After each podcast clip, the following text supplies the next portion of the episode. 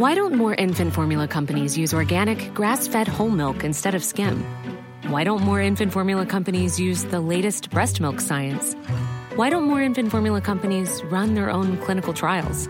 Why don't more infant formula companies use more of the proteins found in breast milk? Why don't more infant formula companies have their own factories instead of outsourcing their manufacturing? We wondered the same thing. So we made ByHeart, a better formula for formula. Learn more at byheart.com. Hey, I'm Ryan Reynolds. At Mint Mobile, we like to do the opposite of what Big Wireless does. They charge you a lot, we charge you a little. So naturally, when they announced they'd be raising their prices due to inflation, we decided to deflate our prices due to not hating you. That's right. We're cutting the price of Mint Unlimited from $30 a month to just $15 a month. Give it a try at mintmobile.com slash switch. $45 upfront for three months plus taxes and fees. Promote for new customers for limited time. Unlimited more than 40 gigabytes per month. Slows. Full terms at mintmobile.com. Hiring for your small business? If you're not looking for professionals on LinkedIn, you're looking in the wrong place. That's like looking for your car keys in a fish tank.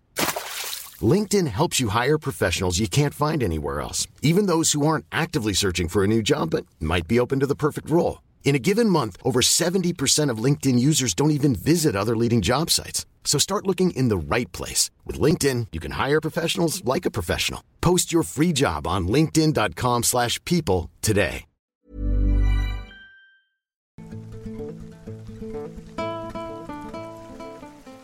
This story is from a friend's grandfather.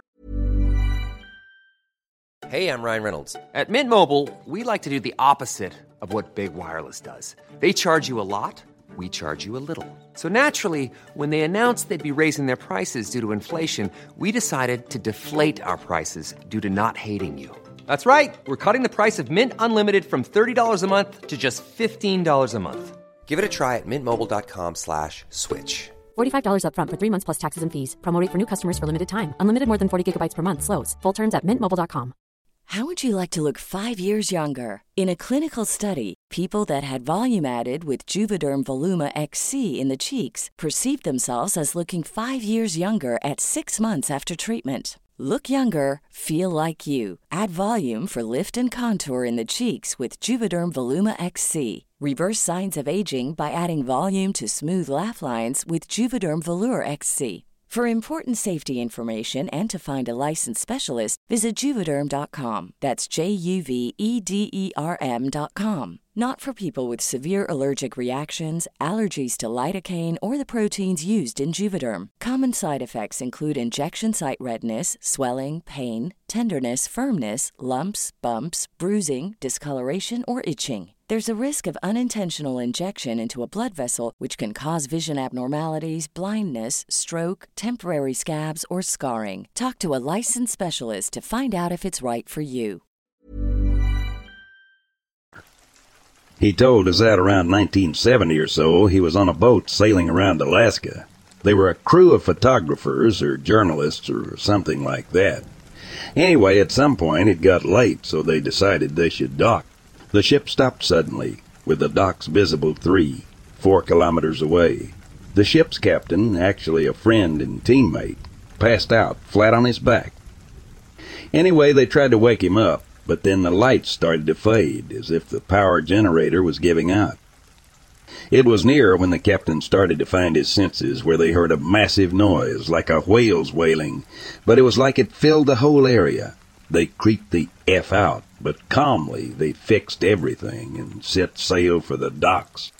The last weird thing happening was them seeing the waves foaming from massive herd of profish, I think, that were swimming violently in the direction of the ship. After they settled in the room they were staying, they asked the captain what happened. But the only thing he could explain is that he felt funny, his ears buzzed, and lost his senses.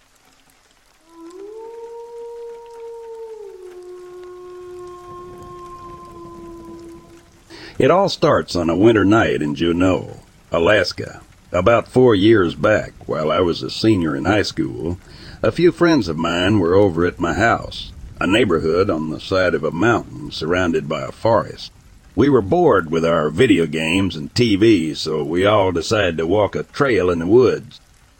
This is about 3 a.m., and we weren't worried about running into bears because it was their hibernation time. So we gear up for the zero degree weather and leave for a trail up the mountain that I'd played at as a kid, running through the woods and building forts. So, of course, growing up in it, knowing it like my own home, I wasn't too worried. We had crossed a bridge onto the trail and walked about a half mile when my friend stops and says he heard something up ahead. I say that it's most likely a deer or something, having seen much of Alaska's wildlife in these woods. So we keep walking, and by this point he's a little nervous, glancing around a lot. My third friend started to say it was probably the Kushtaka, a local legend of a creature that shape shifts into something that lures you to your death. He freaks out even more, and I tell him I've spent half my life in these woods and haven't seen one thing that was remotely strange. About five minutes later, we heard snow crunch under a huge pine tree about ten yards in front of us. We stopped dead in our tracks, looking up the path towards the tree. I shine the flashlight in that direction, and we catch a flash of something move behind the tree, almost like a bike reflector or something. We start walking slowly away from the tree, back down the trail, not looking away from the tree. Then we see a hand from behind the tree touch the ground, and I stop dead, frozen with fear, not looking away with my flashlight directly on it. It took a few seconds for my friends to realize what I was looking at. Then they saw it too. My friend, who had been scared this whole time, goes nuts and starts putting together words that made no sense. Whatever was behind the trees leaned out to look at us, its eyes reflected like a dog's from the beam of my flashlight, making its face blurry from the glare. Instantly we all run, not daring to stop. No movement was heard until we had reached the bridge when one of my friends fell on the ice. That's when I heard it bounding up the path towards us. I shine my light and there it is running towards us on all fours, half screaming, half howling. It looks almost like a human, but seemed to be a lot taller and skinnier, very pale in the moonlight and against the snow. It was completely naked. So I run and jump off the low bridge onto the frozen creek and yell for them to follow me. We run down the side of the creek towards my neighborhood. I have never run so fast and so far, but I kept on for fear of what I saw. During the entire run, I could hear whatever it was running through the woods directly to the right of us all the way until we got to the streetlight by Children's Park. To this day, my friend and I still bring up crazy theories of what we had seen. My other friend, the one who had been so terrified, had never brought it up again.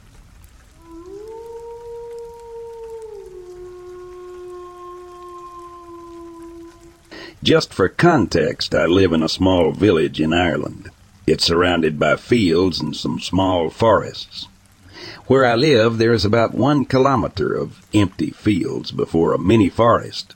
But keep in mind that the ditch behind my house has trees just tall enough to block my vision of the fields. Every night at random times, usually 11 p.m., 2 a.m., I hear a man screaming out beyond the ditch behind my house. It's always at irregular intervals, and my neighbors are all elderly, so I know it isn't them, and there are no houses close enough for the sound to come from them. I don't know how to explain the scream, but it sounds less like it's from fear and more so from like annoyance, yet like it's aimed at someone. But it's slurred. I don't know how to explain the slur, except it's like when you're saying a. But when you scream, there's just something off about it. It doesn't sound human, but it also doesn't sound non-human. I have heard stories where a cryptid can imitate human pleas to bait people towards them. Could this be it, or is it just a crazy man who for some reason screams in fields in the middle of the night?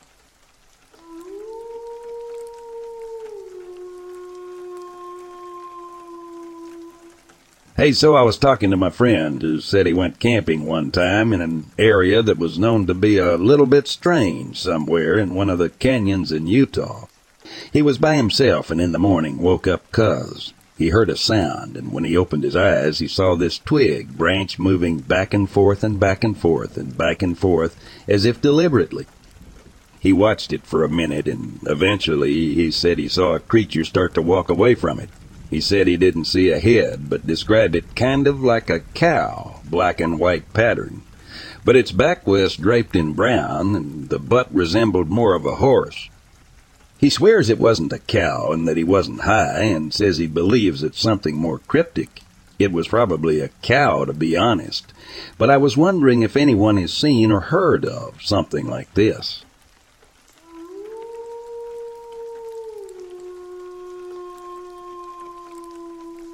My grandmother lives by herself in a little double wide. Out back, there is a big backyard a huge field that a neighbor farms, and woods beyond that. I have always gotten the sensation something was out in those fields, older than the land, almost a part of the land. Last night she fell dislocated her shoulder. My parents took her to the ER, and I volunteered to keep watch overnight with her.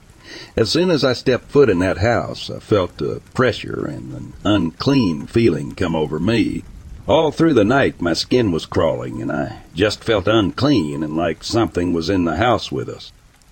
This morning I came back home. My mom me something that has me coming here for answers. She said when she was helping my grandma out of the car that night, she saw something walk through the backyard. She said the best word she could use to describe it was werewolf. She said it was tall, gangly, and on all fours with eye shine. She has also felt the unclean feeling. I know a little bit about skinwalkers, and what she described sounded a lot like one. I also study the paranormal, so I'm also of a negative spirit as the culprit. If it is a skinwalker, would Catholic prayers and blessings work, or do I need something else?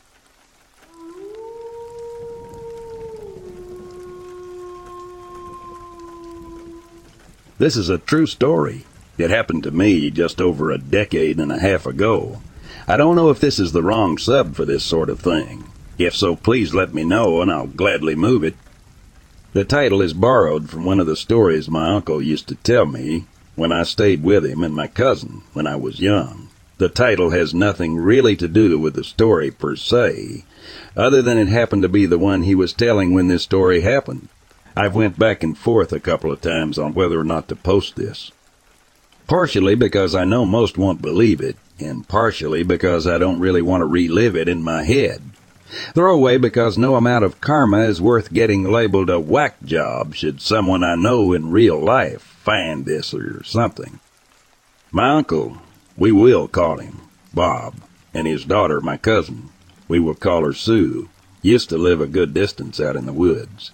I'm not going to say what state, but suffice it to say it's a very rural area of a southeastern U.S. state. The closest main road was a couple of miles away, and it was one gravel road onto another to get to their house. The only house within walking distance, a long walk at that, about an one-eighth of a mile, was a second uncle of mine, John, and the two of them had lived in that house in the middle of those woods all of their lives up until Bob decided to buy a mobile home and set it up a little farther still, into the woods. Yeah, it probably sounds nutso to want to live out in the middle of no frickin' where the town's TV cable service didn't even offer service to his house, and you could barely get a cell signal there half the time. But my uncle loved it. He was an outdoorsy type, and honestly, a bit of a gun nut. He fancied himself a cowboy, I guess, always wearing a cowboy hat and watching old gunslinger TV shows on VHS like I said. No cable. My cousin Sue never knew anything different, so she liked living out in the woods just fine too. Up until they moved into the trailer. But more on that later. So, being a young boy, I thought my Uncle Bob was just the coolest guy in the world. I always enjoyed shooting and plinking as a kid. My parents bought me a 22 caliber, taught me how to use it, and how to safely handle firearms really young, so of course I loved visiting Uncle Bob out in the woods and going hunting with him and checking out his cool guns. That is until both of my parents got switched to second shift at their jobs, and I had to start going to Bob's house after school every day. At first it wasn't so bad, the lack of cable really bummed me out, but we had DHSs. But what really started to get to me was the walk back to my parent car at 11:30 when they got off and came to pick me up. The gravel road that led from my Uncle John's house to Bob's was barely passable as a road, and lit by a single street light. My parents, convinced that a 12 year old boy had nothing to worry about walking down a gravel road at midnight in the middle of no, where I, I, I mean, who was going to bother me, right? No, would usually park at John's house and call down for Bob to send me walking up the road. It honestly wasn't that big of a deal.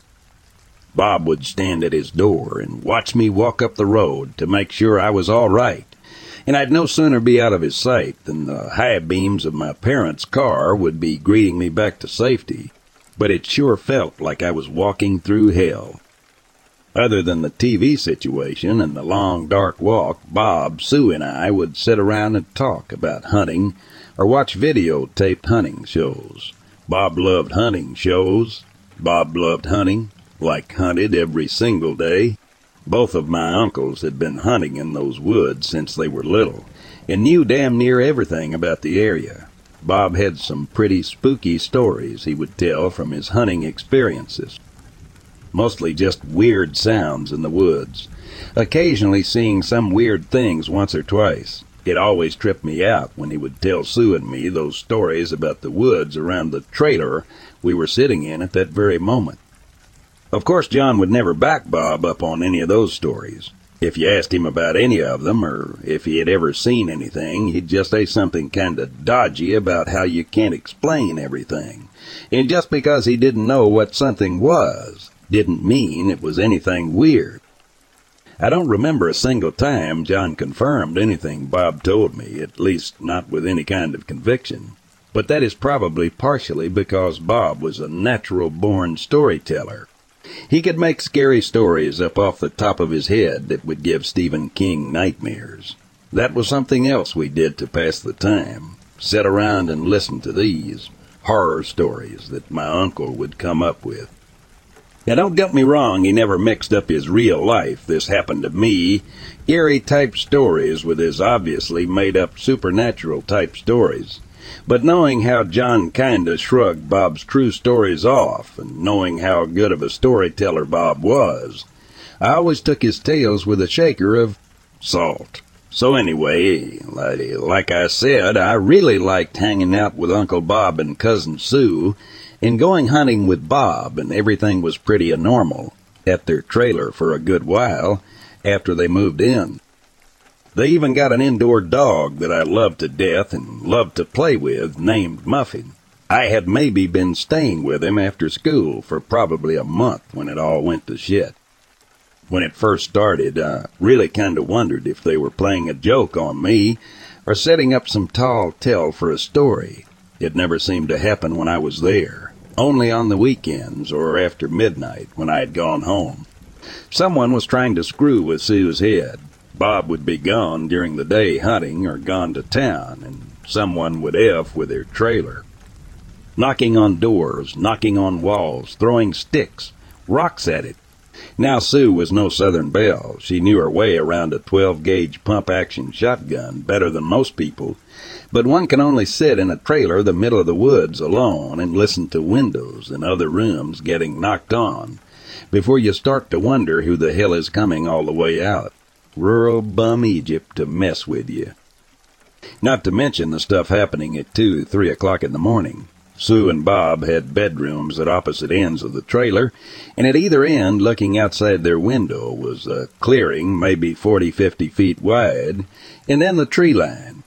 At night, in the early hours of the morning, Sue could hear someone walking rather heavily around the wood line and occasionally screaming a high pitched scream.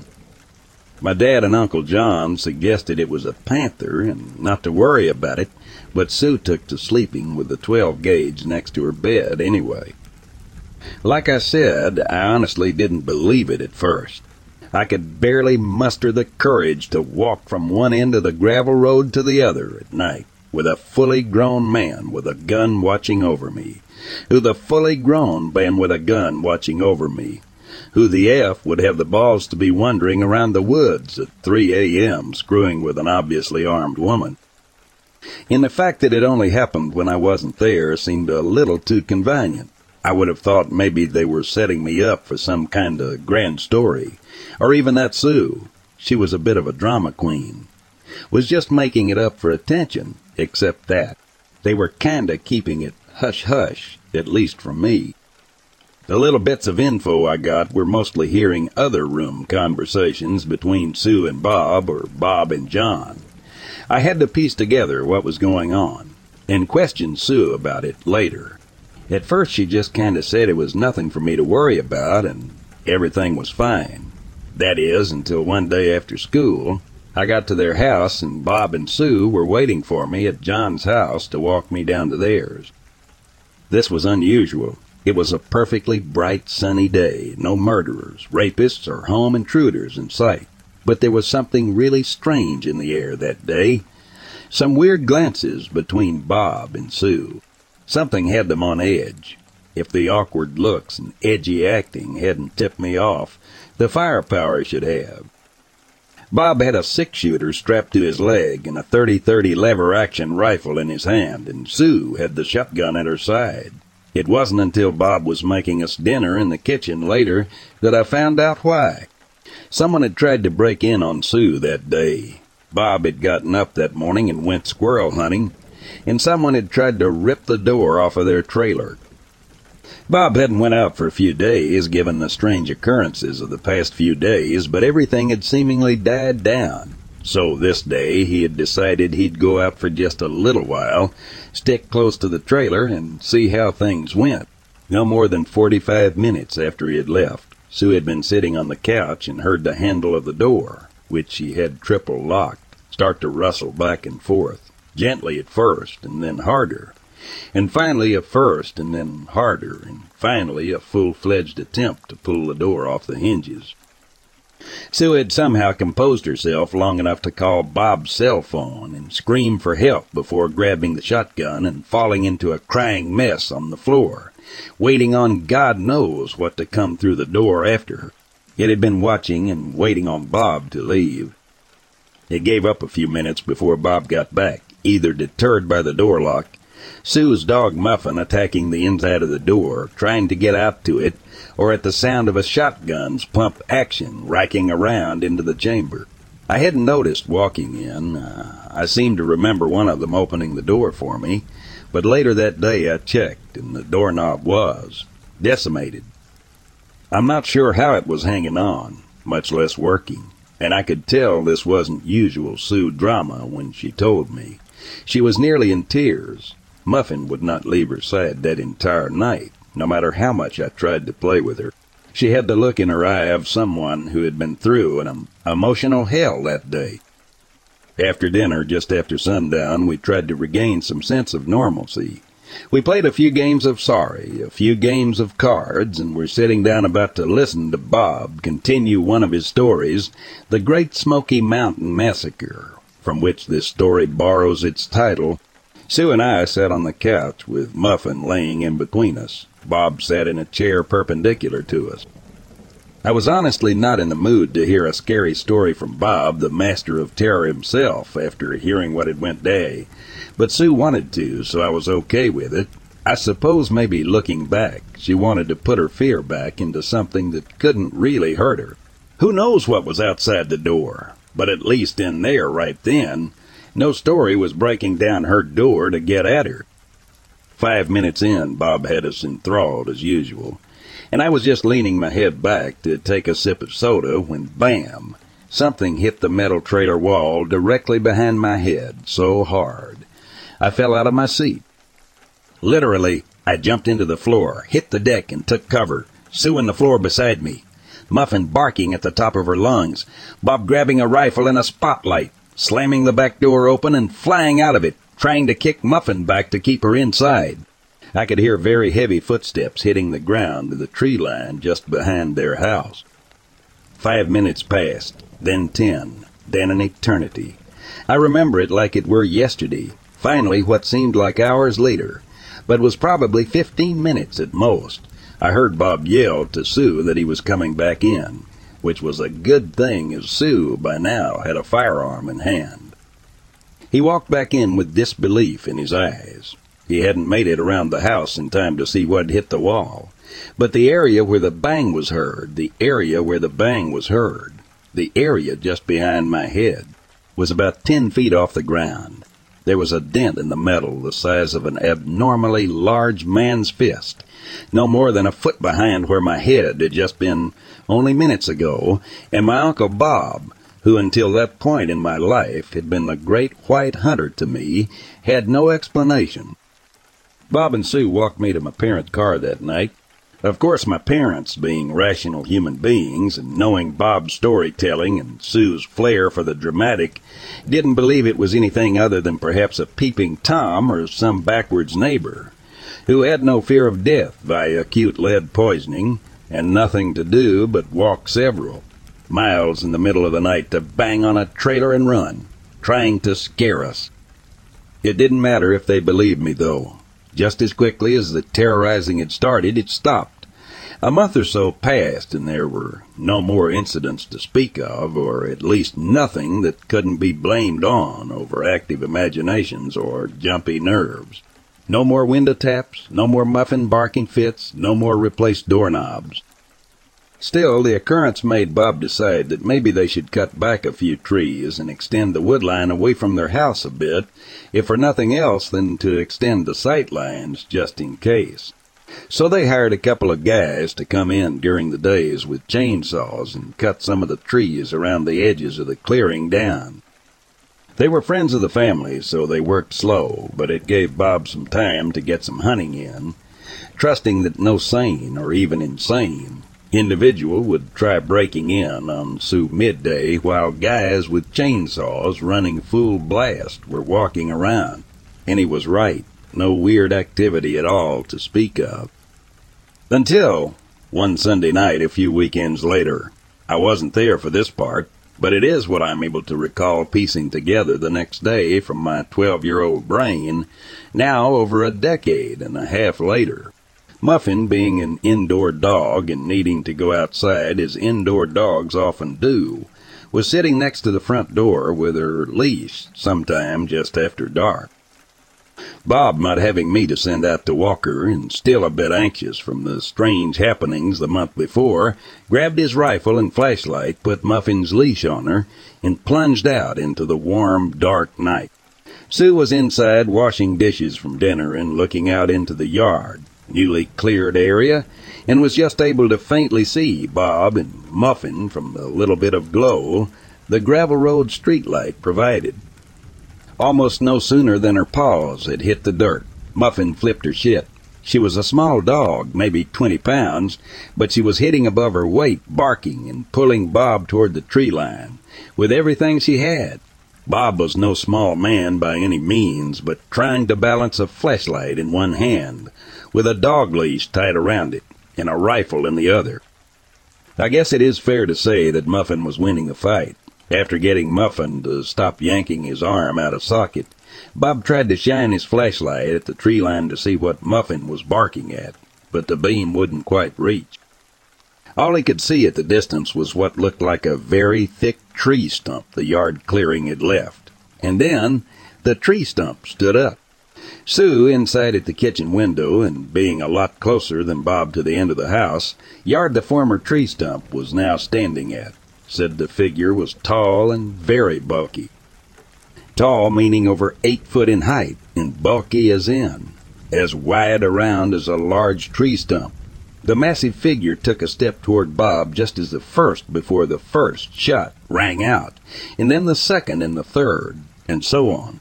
The hulking shade, possibly startled by the noise of a 30-30 Winchester, or possibly hit with a round or several, turned and retreated back into the woods. At first, Bob and the fearless Muffin started toward the woods to give chase and find out just what the hell that tree stump had morphed into. However, after a few steps and realizing he had no idea how many rounds he had left in his rifle, Bob thought better of chasing an obviously physically superior, possibly wounded. Animal, animal, into the deep dark woods in the pitch black of night, regardless of how much courage Muffin possessed. Instead, after a quick reload the night was spent at Uncle John's house, The next day, John and Bob went to look at the scene of the carnage. Brush and small trees were knocked down for yards, leading deeper into the woods, back over a creek and towards a bluff. But the trail went cold, and there were no obvious signs of blood. So, just what was terrorizing my uncle and my cousin, I have no idea. I do know I talked to John about it a little over a year later, after my uncle and cousin had moved out of that house and into a more populated, less rural part of town. I asked John what he thought it was, and if he thought the story was just Bob embellishing for the sake of a good tale, or Sue playing everything up for attention. John's usual casual disregard for Bob's stories wasn't there this time. He just said he didn't know, and he didn't think he ever would. John actually moved into the trailer after Bob and Sue moved out. Never had any problems as far as I know. Not a peep, not a peep. You may be wondering what finally made my uncle and my cousin move out between the tree stump night and the time I talked to John about everything. What was it that finally made someone who had lived within an one eight mile radius from their childhood home their whole life, and who loved living in the middle of nowhere, finally pack up and move to a less rural area across town? Well, unfortunately for me, that is where I come in. It had been probably six or seven months since my Uncle Bob had shot at some towering behemoth of an unidentifiable human, S-shaped animal. They had speculated just what that shape in the darkness had been for months. Maybe it was a really, really large human. Maybe it was a bear. Black bears are pretty common around here, and one standing on its hind legs for a minute would appear like a stump getting huge especially in the panic of the moment. Nobody knew. It didn't really matter, though, either Bob had hit it with enough lead to poison a fishing village, or it had decided it wasn't fond of getting shot at. Either way, it hadn't been back to bother my cousin or my uncle. Bob almost never left the first two months, especially without Sue. In the third month, he started cautiously going out, but staying close, and as staying close, and as things tend to do, they started to go back to normal. Finally, after over half a year, Bob was going out almost every day hunting again. Summer had come and gone, and I had decided to spend a Saturday hunting with my uncle. Sue seemed perfectly fine staying alone again. I think she was sick of Bob being there all the time, so Bob and I decided to make a go of it and have it some squirrel. My parents had just gotten me my first shotgun, a single shot break action 20 gauge. We walked for maybe a mile and a half, which takes a little while when you're trying to be quit in the woods, and we were just crossing a fence onto a neighboring property. My uncle was friends with the owner and had permission to cross the property as a shortcut. When my uncle's cell phone rang, which in and of itself was a miracle given the cell phone coverage of the day and how far we were in the woods. He quickly silenced it and handed my gun over the fence to me. I had crossed first. We had to climb over as it was a tall fence. Just as he was about to hand his gun over, the phone began to ring again. Bob pulled the phone out of his jacket and looked at it and looked at it, answered, and was just about to say, Sue, I can't talk right now, when?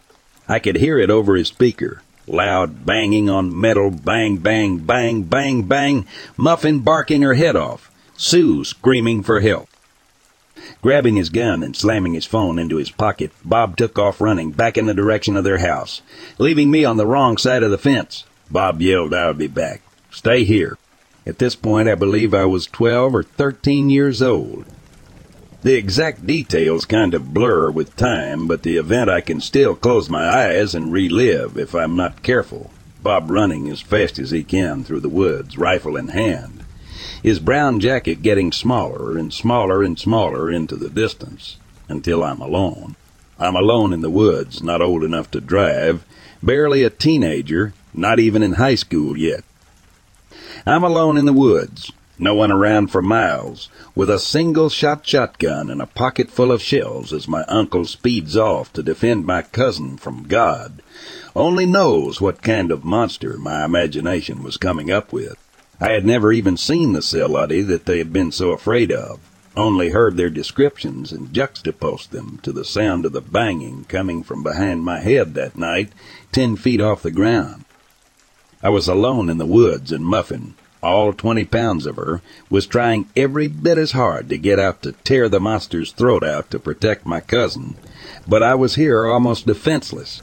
I was alone in the woods, and I was scared to death. Put your twelve-year-old self there. Put your twelve-year-old self in the woods, alone, with the monsters and the demons, and every creature from under your bed, and stuck imagining what was going on a mile away. Up until that moment, I had never been scared of the woods. But right then, I just wanted to get out. At first, I was able to stay pretty Hey, it's Danny Pellegrino from Everything Iconic. Ready to upgrade your style game without blowing your budget? Check out Quince. They've got all the good stuff shirts and polos, activewear, and fine leather goods, all at 50 to 80% less than other high end brands. And the best part? They're all about safe, ethical, and responsible manufacturing. Get that luxury vibe without the luxury price tag. Hit up quince.com slash upgrade for free shipping and 365 day returns on your next order. That's quince.com slash upgrade. Planning for your next trip? Elevate your travel style with Quince. Quince has all the jet setting essentials you'll want for your next getaway, like European linen, premium luggage options, buttery soft Italian leather bags, and so much more. And is all priced at 50 to 80% less than similar brands. Plus, Quince only works with factories that use safe and ethical manufacturing practices. Pack your bags with high-quality essentials you'll be wearing for vacations to come with Quince. Go to quince.com slash pack for free shipping and 365-day returns.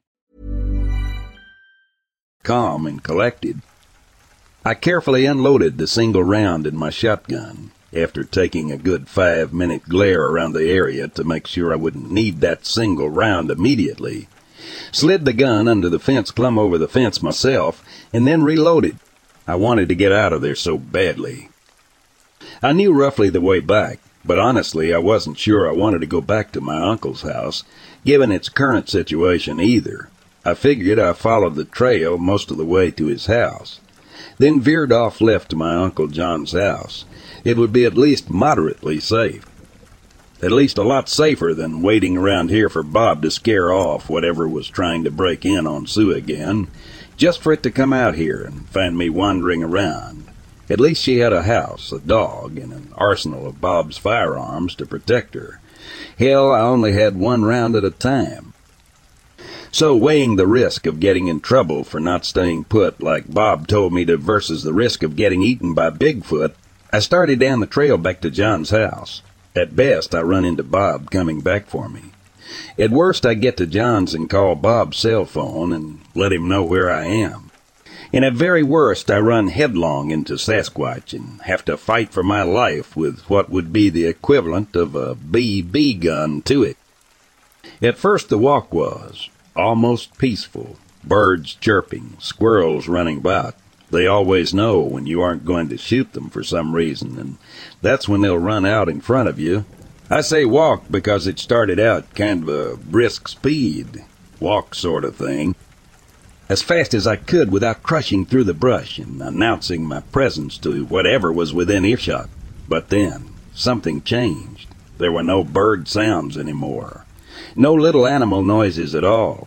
Just a steady, heavy crunching of foliage underfoot. And it wasn't by me. Something coming toward me that was just out of sight. It couldn't be Bob. It is coming from the direction I'm coming from, but behind me, walking with me toward Bob's house. Okay, if this I'm out, I remember thinking under my breath as I broke into whatever I could manage for a sprint in the heavier underbrush. A minute into my sprint, I started thinking I was silly. There is no way anything is behind me. After all, isn't this whole thing just Bob and Sue's imagination anyway? Their imagination out, chasing me through the woods, and I still hear it following me. Something is still crunching away just as fast as I am, keeping pace with me in these god-forsaken woods. By the time I hit the clearing to John's yard, uh, I don't know if whatever it was was still keeping pace with me, or catching up, or gone completely. For all I knew, and in my imagination, The second I hit the clearing, its giant arm was going to grab me and snatch me back into the bleakness of the forest forever. Propelled by that thought and gaining traction in the clearing, I didn't stop running until I was pounding on John's door with everything I had.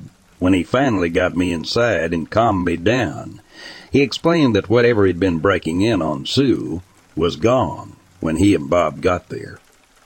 Sue had called John too, and that Bob had just went back into the woods a few minutes ago to find me, meaning there is no way it could have been him following me. John called Bob and let him know I was safe and sound, and a few long months after that day, as soon as they could afford to get out, Sue and Bob moved away from that trailer in the middle of the woods. As far as I know, after that day, they never had any more problems.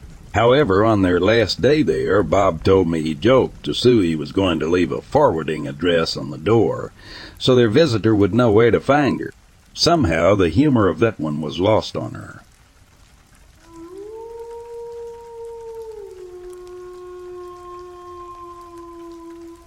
Hey, my name is Levi. I've never done this before, but people need to know what's out there. It's likely that you've heard of such monsters as skinwalkers, wendigo, Bigfoot, but you choose to believe that creatures of that kind could never roam the earth, that humans are the top of the food chain, that we rule this planet. Though comforting, this mindset will not save you when you come face to face with a nightmare. When you realize how weak and helpless you truly are, it will be too late. My long distance girlfriend Tay, who is studying on the other side of the country, was visiting her parents in my town. It was my first time meeting them, and it went the way everyone wants it to go. I don't mean to brag, but they loved me, and they were really nice when it got late and I was Getting ready to go home, Tay's mom offered for me to stay while Tay was in town so that we could spend as much time as possible together. Until she has to go back to school, Tay looked at me excitedly, and I asked, Are you sure? I don't want to be a burden nonsense, Levi. Tay's mom says we think you and Tay are perfect together and we know how much she misses you when she's gone. Make the most of each other. Tay hugs her mom and then pulls me and her dad into the hug. It was a beautiful moment, but I can't look at it now, without it being tainted by the events that followed. The next few days were perfect. I spent more time with Tay than I ever had before. It was hard with her being so far away most of the time. FaceTime can only do so much to quench the emptiness I felt without her. But for these few days, life felt complete. I hung out with her family. We played card games for hours I helped her dad fix his motorbike. Well, I say helped. I mostly just held the flashlight and handed him tools. But I think I won him over that day. He probably would gave me his blessing in marriage if I had asked. That night we were all sat around the TV watching the new Lightyear movie, which was surprisingly good. I'd be lying if I said I didn't shed a few tears. Around 11, 18 p.m when the movie finished. Tay's parents said goodnight and headed off to bed, and a couple of Tay's friends who had been visiting said goodbye and drove home. I got up to get some water from the kitchen, and as I walked back, I stood in the doorway that separated the kitchen from the living room, which was dark, only lit by the TV, allowing me to see Tay frozen, staring towards the window, which was out of my direct line of sight. Confused, I peeked my head out of the doorway and looked toward the window. I froze and dropped my glass. Luckily, it landed on the carpet and didn't make much of a noise, and the giant pale creature standing an inch from the window didn't notice. The creature was foul, a gaunt, lanky humanoid. Well, at least the head and torso was humanoid. It had no legs. The torso ended in a stump. The body was being held up by four arms, each one probably two meters long. The creature's whole body was covered in gray skin stretched tightly over it. Abnormally long bones. He thing had no hair anywhere. Its mouth was strangely wide, stretching around to where its ears would be if it had them, and its eyes were just sunken, inky black pits in its head. But I could tell it was just staring at Tay, who had tears rolling down her face. She slowly turned her head to look at me, She was shaking and breathing quickly. Levi, she whimpered help. I had never felt so powerless. I'm a six foot two, lean, but muscular twenty year old guy. I was supposed to protect her. I always thought I could, and I would die to protect her, but I had no idea how to protect her from whatever this thing was. Then I had an idea. I looked to the light switch panel to my left. I knew one of them was the porch light, but there were three others the living room light, the kitchen light, and the hall light. If I pressed the wrong light, if I press the wrong light, I don't know what the thing will do, but I had to try. I had to remember. Which light did I see Tay's dad use to turn the porch light on when he went out last night? I reached for the light second from the bottom and flicked the switch. The hall light turned on. Luckily, the hall is on the opposite side of the kitchen to where the living room is, and it is out of view for the creature at the window. But I can't mess up again if the kitchen light turns on. The creature will see me, and if the living room light turns on, it might cause it to attack Tay. I looked back to the creature, which was reaching using one of its hands to scratch the window. I had to do something. I reached for the bottom light switch and flicked it. The porch light turned on. The creature spun around to face it and let out a screech that will haunt my nightmares for the rest of my life. I ran to Tay and grabbed her, dragging her off the side of the couch, where there was about a meter gap between the armrest of the couch and the wall, and I held her. What else could I do? I can't fight the thing. We can't outrun it. Does Tay know how scared I am? Can she feel my heart running laps in my chest? I want her to feel safe. I want her to feel safe, like nothing can hurt her when I'm there. But that's clearly not true. The sound of the window smashing fills the house, and I cries into my shoulder. I hold her tightly. I kiss the top of her head, and I wait quietly. I can't see anything. It's pitch darkness besides the slight blue glare from the TV on the wall above us, but I can hear raspy breathing and bones cracking as the thing searches the living room. I hear it sniffing the couch where Tay was sitting, and I hear it make its way closer to the end of the couch, one of its hands pressed on the wall above us. The closer it gets, the less scared I become. All that fear is replaced by anger this thing wants to hurt the person I love with all of my heart. It wants to take the one thing that makes me happy, happy. I would die for this girl, and I will die for this girl. I kiss her one more time and get myself into a defensive position so that I can easily tackle it before it reaches Tay. And as I see the silhouette of its head begin to peek over the side of the couch, Suddenly the light turns on and Tay's dad yells as he sees us from the kitchen while he's holding a shotgun. The creature runs at him but falls to the ground as one of its arms is obliterated at the shoulder. After Tay's dad fires a shot, the creature shakes around on the ground like a fly without wings before it grabs the TV in one of its hands and flings it effortlessly at Tay's dad, dad sending him flying into the kitchen counter behind him. The creature quickly sprints out of the window and unleashes a final screech as it disappears into the tree line behind the house. And here we are. I'm sitting at the hospital with Tay and her family. Her dad has a broken jaw, two of broken collarbones, six cracked ribs, two broken vertebrae in his back, and a broken pelvis. He's sleeping right now due to the meds he's on, but he's supposed to recover, though he likely won't be able to walk for a while, if ever again. This whole thing happened around five hours ago. It's 4.38 a.m. as I'm writing this. The police left a while ago after telling us we can't go back to the house for a while. I don't know what that thing was, but it's safe to say we are not the dominant species in this world. There are things bigger than us, stronger than us, things you couldn't dream of. You think you can protect yourself, your family, the only difference between you and a rabbit being hunted by a wolf is that the rabbit knows that it's in danger, and the rabbit is running for its life.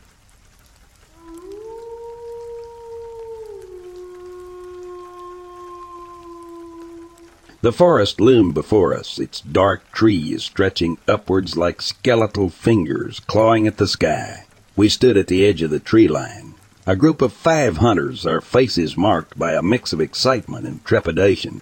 The story of the haunted forest had drawn us here, a place where the bravest sought to prove their mettle against the unknown.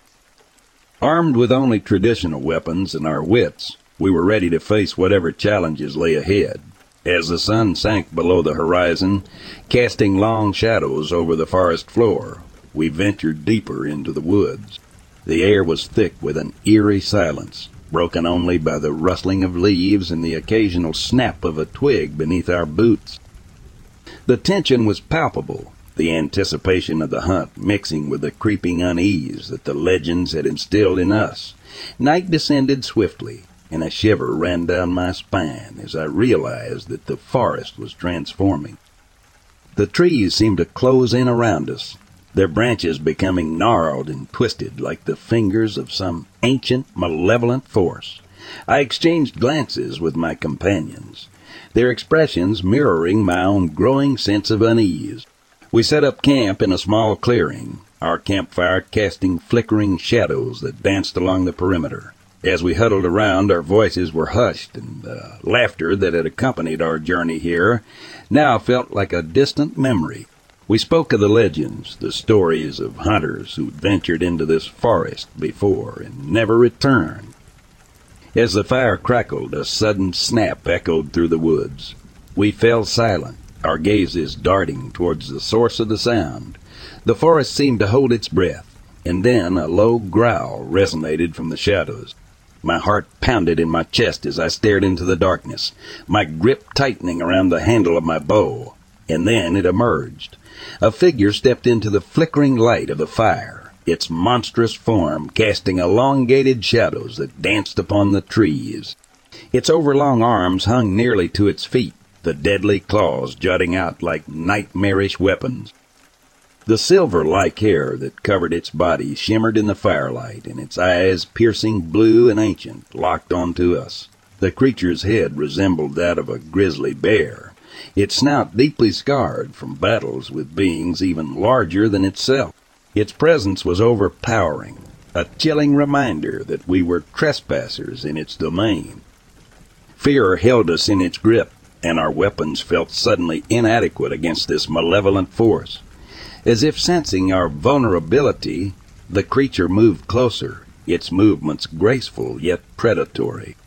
Panic surged through our group, and I could feel the tremors in my own limbs. With an echoing roar that seemed to reverberate through the very air, it lunged at us, and chaos erupted. Arrows were released, Knives flashed, and the forest echoed with our shouts and the creature's roars. In the midst of the frenzy, I saw one of my companions fall, a lethal blow from the creature's claws ending his struggle. Realization crashed over us like a tidal wave. We were being hunted.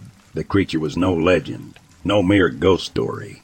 It was real, and it was intent on our destruction. As we fought, it became clear that our traditional weapons were no match for its sheer power and ferocity.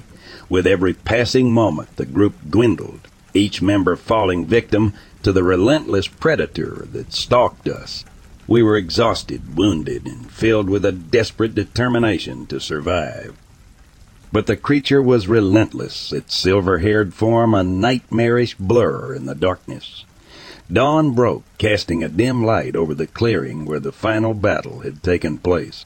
The creature was nowhere to be seen, its presence evaporating like a nightmare upon waking. We were battered, bruised, and broken, survivors of a horror that defied explanation. When we finally emerged from the forest, our faces told a story of terror and loss. We stumbled upon a group of other hunters, their eyes widening as they took in our disheveled appearance. We recounted our experience, our voices heavy with the weight of our experiences. The police were called, their accusatory eyes narrowing as they listened to our account. They dismissed our claims of a monstrous creature, accusing us of being involved in the death of our fallen companions. We were met with skepticism and disbelief, our voices drowned out by their assumptions. Luckily, police did not prosecute us due to lack of evidence and classified the whole case as a bear attack. But we know it wasn't.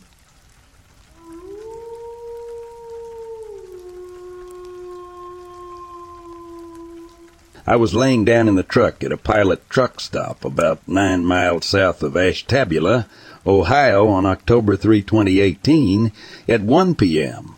I always cover my windows to keep all lights out and lock all the doors. I had backed in so the front of my truck was facing the storefront. Typically, I'm out by 11:30 p.m., but I kept getting a ringing sound in my right ear and was having trouble with my knee. Previous injury unrelated. The last thing I remember is starting the truck around 12:30 a.m. to let the heat run. Then it seemed almost instantly I was floating onto a table. The table felt high up, maybe five, six feet. I couldn't move anything. My head was turned to my right shoulder. It felt locked there.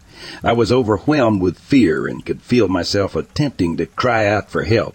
Two very small, 3.5, four foot gray skinned creatures were to my right that I could see. Everyone describes gray aliens differently than these guys looked. Their entire body was stubby, and their heads were almost too short for their eyes, which were very large, like other people described. It was more over the shape of their face that looked different than typical photos you see. The photos you typically see show them elongated in the face. These two looked like it was almost smushed down and like they were squinting with wrinkles between the eyes. I couldn't speak or cry out, but I started to realize what was going on, so I thought in my head, best way to describe it, for them to please help me relax. I understood what was going on, but I could not calm down. Once I thought that I could move my arms, so I reached out towards one with my right arm and it held my hand. I did the same with my left arm, and although I couldn't see it, something grabbed my left hand. Their hands were very soft but cold and felt kind of like a toddler's hand. Once I was holding with both my hands, I could not stop smiling. I was completely relaxed, and all I could feel was happiness. The one holding my hand on the right, I believe, is the one who was talking to me. It asked if I was sure that I wanted to remember this time, and I told it I was not sure. It was then that I realized that I'd been visited several times before. I believe the first time was when I was five. I recalled a small devil-like creature coming through the wall of my room. I had a bunk bed with no bottom bed, and it just floated straight up to my face. I immediately screamed. My dad came running in and found me in the far corner by my closet door. Being a kid, I told him the devil came for me. Now that I'm older, I realize it wasn't a devil. It was one of those creatures. The next incident wasn't until I was nine to ten years old. As I was going upstairs to bed, I stopped at the landing. Outside of the window there was a saucer-shaped disc silver in color with a large orange dome on top of it. I thought that I had immediately gone downstairs to get my dad, but when I went to go get him to tell him what happened, he asked what I was doing, still up. Apparently, I had been upstairs for almost an hour. I thought it was only a matter of seconds. After telling my dad what had happened, he grabbed our old VCR camcorder, went upstairs with me, and videotaped this craft, which was still hovering outside the window. After about 10 to 15 seconds, it shot off and was gone. My dad went downstairs and called Airborne Express, which is the local Dell type company that was in business at the time. He reported the incident to them as well as Wright, Patterson Air Force Base. No one reported seeing it. They said that nothing was showing up on radars around that time and that it was probably a coincidence. However, the next morning when we woke up, nothing was on the tape whatsoever. On top of that, we had a large pine tree outside of that window. It was lying on the ground and completely black on one side, like it immediately burnt partially and then died. There was no other scaring to the ground, back to the present. So I'm laying on the table and I can feel other hands around me on my legs, arms, ears, and then I feel a hard pressure around my genitals like a pump, but with pain like heat, pain. I'm completely distracted while all this is going on, though because the creature to my left is now alone, it's just me and him, in my view. He's telling me all kinds of things about meeting me in the past, but I can't recall what he was saying. I do recall him saying that I would forget things if I wasn't ready, and unfortunately he had no control over whether or not I would remember. He could only allow me to remember what I wanted to remember. About the time that I really calmed down and stopped feeling like I was going to have a heart attack, everyone was gone. I woke up in the truck, laying on my back on top of my blankets. The truck was still running, but every light on the dash was lit up and alarms were going off on it, so I shut it off, thinking it was overheating. I turned it back on a couple seconds later and everything was fine. The whole ordeal did not come to me until after I realized the truck was okay. I immediately started freaking out, and then I heard the same voice again telling me everything was okay, and he would see me soon. I feel like over the years I have developed a friendship, possibly with this creature, but I'm not sure of that. Honestly, I'm not really sure I even believe myself. However, I can tell you that those other two instances definitely did occur when I was younger, and I always wanted to know why they happened. I've always had an interest in aliens, but nothing more than any other young boy does. I've never fantasized about being abducted. I've honestly been freaked out about the thought of it, so I don't think that my mind is playing tricks on me or that I had a dream. Another note to add is I do not think that these creatures had a gender. The only reason why I say that is the voice in my head that was talking to me did not appear to be male or female. I did wake up with a slight nosebleed in my right nostril. I had a headache and continued to have a headache all day. I had very uncomfortable pressure internally. I do not drink alcohol. I do not do drugs. And to the best of my knowledge, I have no mental illness from either side of my family that is known. I've never been a sleepwalker, and I don't tend to have very many nightmares. I wish I could remember more of what happened. Although I would definitely be terrified if this occurs again, I hope that I can be more open to it when it does, though. I know they will be back because I recall the creature saying it would see me again. The beginning of the encounter was very intrusive, and it felt embarrassing. They seemed to just do what they needed to do, and then they comforted me. I will say that I agree with others about the whole pure love feeling. I definitely felt as though it possibly genuinely cared about me. I'm not entirely sure that it did, but it was a very comforting feeling. One other thing I do recall it asking me was if I remembered them fixing me when I ruined my ability to reproduce. I didn't answer that I'm aware of, but I think I know what they were talking about. When I was on a deployment to Iraq, we would restart the radars standing in range of them. We were warned if we did that, we could become sterile. So I used to do it every day, joking that I did not need to have any more kids, as I had already had three at the time. I did wake up several nights with nosebleeds in Iraq, but in my opinion, I believe at least most of those were due to the desert air. I hope my story will help in some way, shape, or form. These are not all of the details of this event. I'm not very good at writing out things, and I only wanted to write out what I was sure of.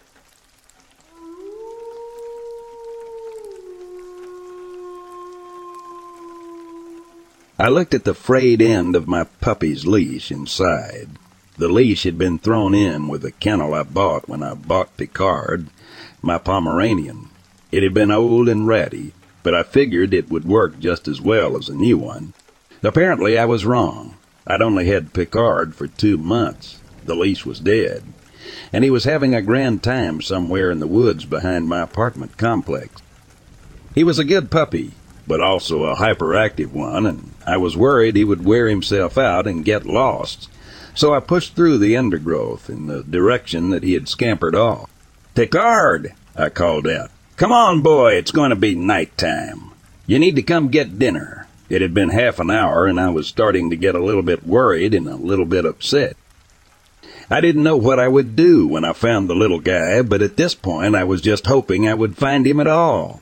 The sun hadn't completely set, but it would in less than an hour, and after I found Picard, I would have to find my way back out of the woods.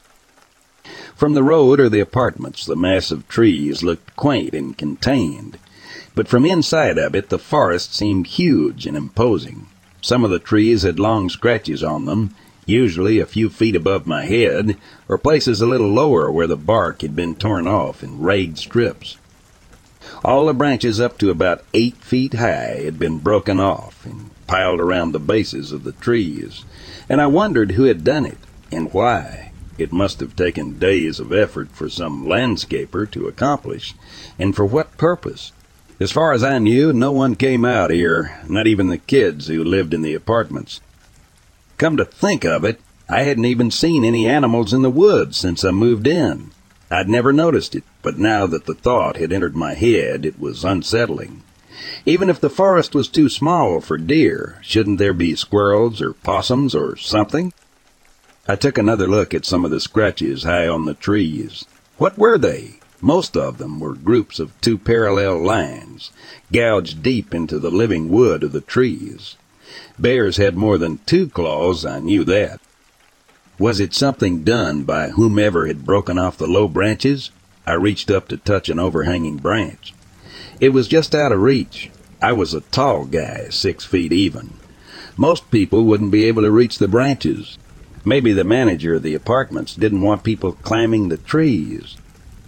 Picard, here, puppy. Let's go get a treat. I didn't want to be here anymore. I wanted to take my dog and go home. The sun was getting very low in the sky, and I absolutely did not want to be in these woods after dark. There couldn't be anything to worry about. Nothing scarier than skunks lived in my state, but at this point I no longer cared. This place was wrong somehow, and even the squirrels knew it. Picard, come. I heard dead leaves rustle behind me. I turned to look. Picard, good do. It wasn't Picard. The thing I saw was tall, eight feet at least. The branches overhead brushed its wolf-like ears. It was covered in thick fur, gray and mossy green, and it stood on two feet like a person. For a brief instant I thought it must be a Bigfoot, but then I looked at its face, into its eyes, its four eyes. They were small and crimson, arranged in a band across its face where a human's nose would be. Its wide, frog-like mouth split, and its entire head seemed to gape open to reveal hundreds, thousands of teeth like knitting needles, as a thick tongue like a twisted handkerchief thrust out and licked slowly across its lips. It took a horrible, shuddering step towards me, and I took two back. It blinked, each eye from left to right taking a turn in sequence. Then it raised its long, long arm towards me. I felt my back hit against a tree and thought maybe I could climb up, wait for this thing to leave, for someone else to come, even though I knew no one would. But there were no branches in reach, and I suddenly realized why. I shouted at the thing to stop, but it ignored me. It took another step towards me, then a third, its paw outstretched with two thick curved claws extended. I closed my eyes. There was nothing I could do. Then I heard a low whine and a bark. Picard.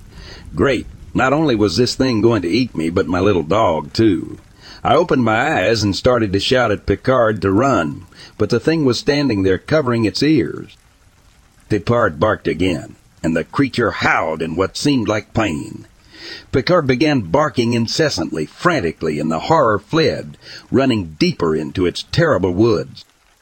Picard trotted over to me, his tail wagging the other end of the leash still clipped to his collar. What a good boy, Picard. What a good boy, Picard. What a good boy. I hugged him close. We were both shaking as I tied the two ends of the leash together, and we ran home in the dark. Sometimes from my window I watch the woods. I never see animals, but sometimes there are new scratches high on the trees. And when my neighbor complains about Picard barking in the night, I just smile and nod and apologize and slip my dog an extra treat.